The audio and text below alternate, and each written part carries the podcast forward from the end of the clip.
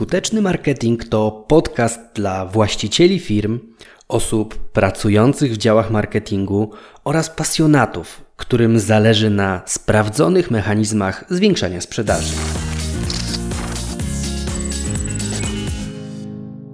W tym odcinku chcę opowiedzieć nieco o tym, jak wygląda backstage produkcji tego podcastu, materiałów, które pojawiają się w różnych mediach społecznościowych, tego co możesz obserwować w internecie po wpisaniu frazy wojciechbizup.pl. Dzisiaj wszyscy cierpimy na chroniczny brak czasu. Przedsiębiorcy, ale także twórcy online powinni więc robić wszystko, aby zmaksymalizować efektywność pracy przy komputerze. No i nie chodzi o to, aby wydłużyć ilość godzin, a przeciwnie, więcej czasu spędzać z najbliższymi. Co więc należy zrobić, aby dalej pracować na takich samych obrotach, a nawet na większych, ale jednak osiągać więcej, jeżeli chodzi o produkcję treści do internetu. No, najprawdopodobniej trzeba będzie coś zmienić w Twoich aktualnych działaniach, bo na 100% zgodzisz się ze mną, że lepiej stworzyć, uwaga, lepiej stworzyć jeden materiał tak, aby wyglądało, że stworzyliśmy ich 10, niż tworzyć 10 materiałów i pokazywać je tak, jakbyśmy stworzyli jeden. No i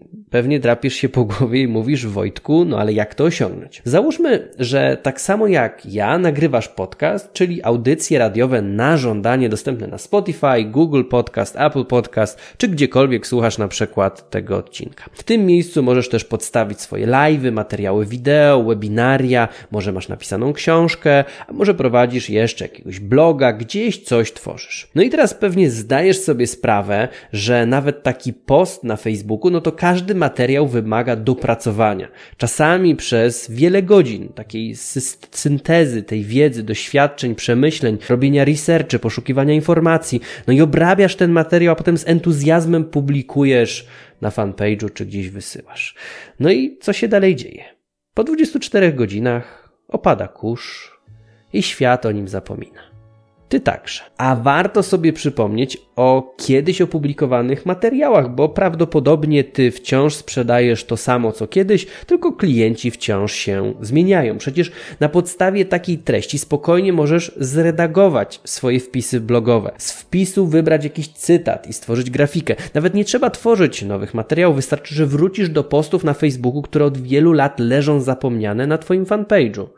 Przecież te, kto pamięta, co tam rok temu, czy pół roku nawet temu publikowałeś, publikowałaś. Możesz również obejrzeć, co się działo dawno temu na Twoim blogu. Założę się, że wiele treści po lekkim liftingu będzie nadawało się u Ciebie do ponownej publikacji. Jak już pewnie wiesz, najtrudniej i najdłużej tworzy się nowy, unikalny kontent, bo trudno zastąpić wiedzę, doświadczenie, autorskie przemyślenia, no i taki ten twój gust twórcy. Dobre treści, no niestety nie powstają na linii produkcyjnej. Najlepsze jest to, że gdy już coś raz wrzucisz, raz opublikujesz, to potem inne osoby mogą z tą treścią pracować. Tak się dzieje na przykład właśnie z tym podcastem i myślę, że tym procesem mogę Cię w pewien sposób zainspirować. Więc jak to wygląda u mnie? Punkt pierwszy to jest inspiracja, która przychodzi niezapowiedziana. Czasami jest wynikiem rozmowy z klientem, czasami efektem odsłuchania jakiegoś materiału, czasami nawet oglądam jakiś serial i wyłapuję jakieś zdanie, perełkę. Szybko ten pomysł muszę zapisać, no bo nie ufam swojej pamięci. Wiele razy miałem w głowie genialne koncepcje, które nie przetrwały do rana, czy nie przetrwały do końca danego serialu. Punkt drugi, jak już mam taką koncepcję i zapiszę sobie ją w notesie, to tworzę szkic. Jak najszybciej staram się napisać kilka zdań wyjaśniających, no o co mi chodziło w tej treści, bo czasami taki skrót myślowy, no nie wszystko wyjaśni. Jaki jest cel, jakie elementy chcę tam zawrzeć. Gdyby ta myśl przewodnia była tematem książki, to taki szkic okazałby się spisem treści. No i trzeci punkt to jest nagrywam. Czas na tworzenie właściwej treści i zazwyczaj znajduję na to czas albo gdzieś w nocy, albo przez weekend, no bo przez cały dzień jestem zajęty. Wtedy mogę na spokojnie usiąść przy mikrofonie i nagrać wcześniej przygotowany odcinek. Zaraz po nagraniu wklejam go do chmury Tutaj u mnie to jest pCloud i wysyłam maila z informacją do osoby, która montuje u mnie w firmie na zlecenie. Michu to jest taki człowiek, który ogarnia wszystkie kwestie u mnie, jeżeli chodzi o materiały audio. Jeżeli potrzebujesz, to mogę Ci dać też do niego namiar. Polecam serdecznie. No i teraz mam już raz ustalone intro, mamy sposób, w jaki to wszystko powinno działać, więc jest to taki człowiek, który jak już dostanie plik, to wie, co z nim ma zrobić. I to jest dla mnie bardzo ważne i to sobie bardzo cenię. Punkt czwarty to jest y, po tym, jak ten materiał jest przez Michu obrobiony, to on trafia do mojej asystentki albo do osoby z mojego zespołu, która tworzy krótki opis i publikuje go w aplikacji Anchor, czyli to jest taka aplikacja, w której publikowane są wszystkie materiały. Tam są kolportowane do wszystkich systemów z podcastami. To jest taki bezpłatny serwis, który właśnie rozsyła te pliki we wszystkie miejsca, właśnie tego Spotify'a, Google'a, gdzieś tam do Apple Podcast. No i przykładam się mocno do produkcji każdego odcinka, więc zależy mi aby trafił pod strzechy jak najszerzej. No i jak już mam to tutaj wrzucone, to jest tak naprawdę ostatni moment, kiedy ja musiałem w jakiś sposób patrzeć na to, co się dzieje. No bo jak już wyrzuciłem tę wiedzę ze swojej głowy, no to ona już jest w rękach innych osób i może zostać we właściwy sposób przedstawiona.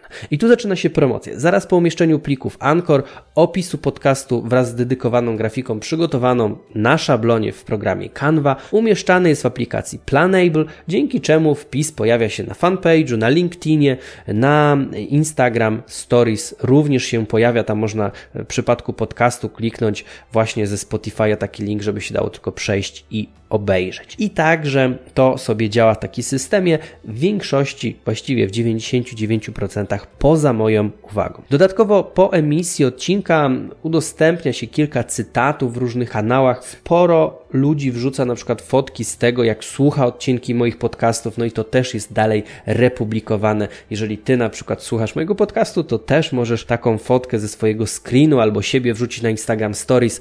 Bardzo to docenię podam dalej taką informację, żeby też ludzie trafili być może do ciebie. No i e, kolejnym krokiem, szóstym jest to, żeby z audio zamienić na tekst, bo jest różnica pomiędzy transkrypcją a redakcją treści. Ja nie lubię czytać, przyznam, takich transkrypcji jeden do jeden, bo one są zwykle zbyt rozwlekłe. To, co się da zaakceptować w formie audio, nie zawsze no, w wersji pisanej jest e, tak samo akceptowalne od wersji pisanej, może ze względu na to, że jestem copywriterem, wymagam nieco więcej. Dlatego moje odcinki, te takie najlepsze, które się najlepiej rozeszły, pojawiają się również w formie zredagowanej wersji wpisu blogowego i tego również nie wykonuję osobiście. Odcinek trafia do copywriterki ode mnie z zespołu, która ma znowuż ustalone zasady redakcji takich treści, no i to sobie wtedy funkcjonuje również w drugim życiu w formie tekstu na blogu. Jak już mamy tekst na blogu, już mamy podcast, no to newsletter. Raz w miesiącu wysyłany jest newsletter, który również tworzy moja asystentka i w którym pojawia się informacja o ostatnio opublikowanych odcinkach, ostatnio opublikowanych blogach, żeby ludzie mieli taką, takie miejsce, z którego mogą odesłać do różnych przestrzeni,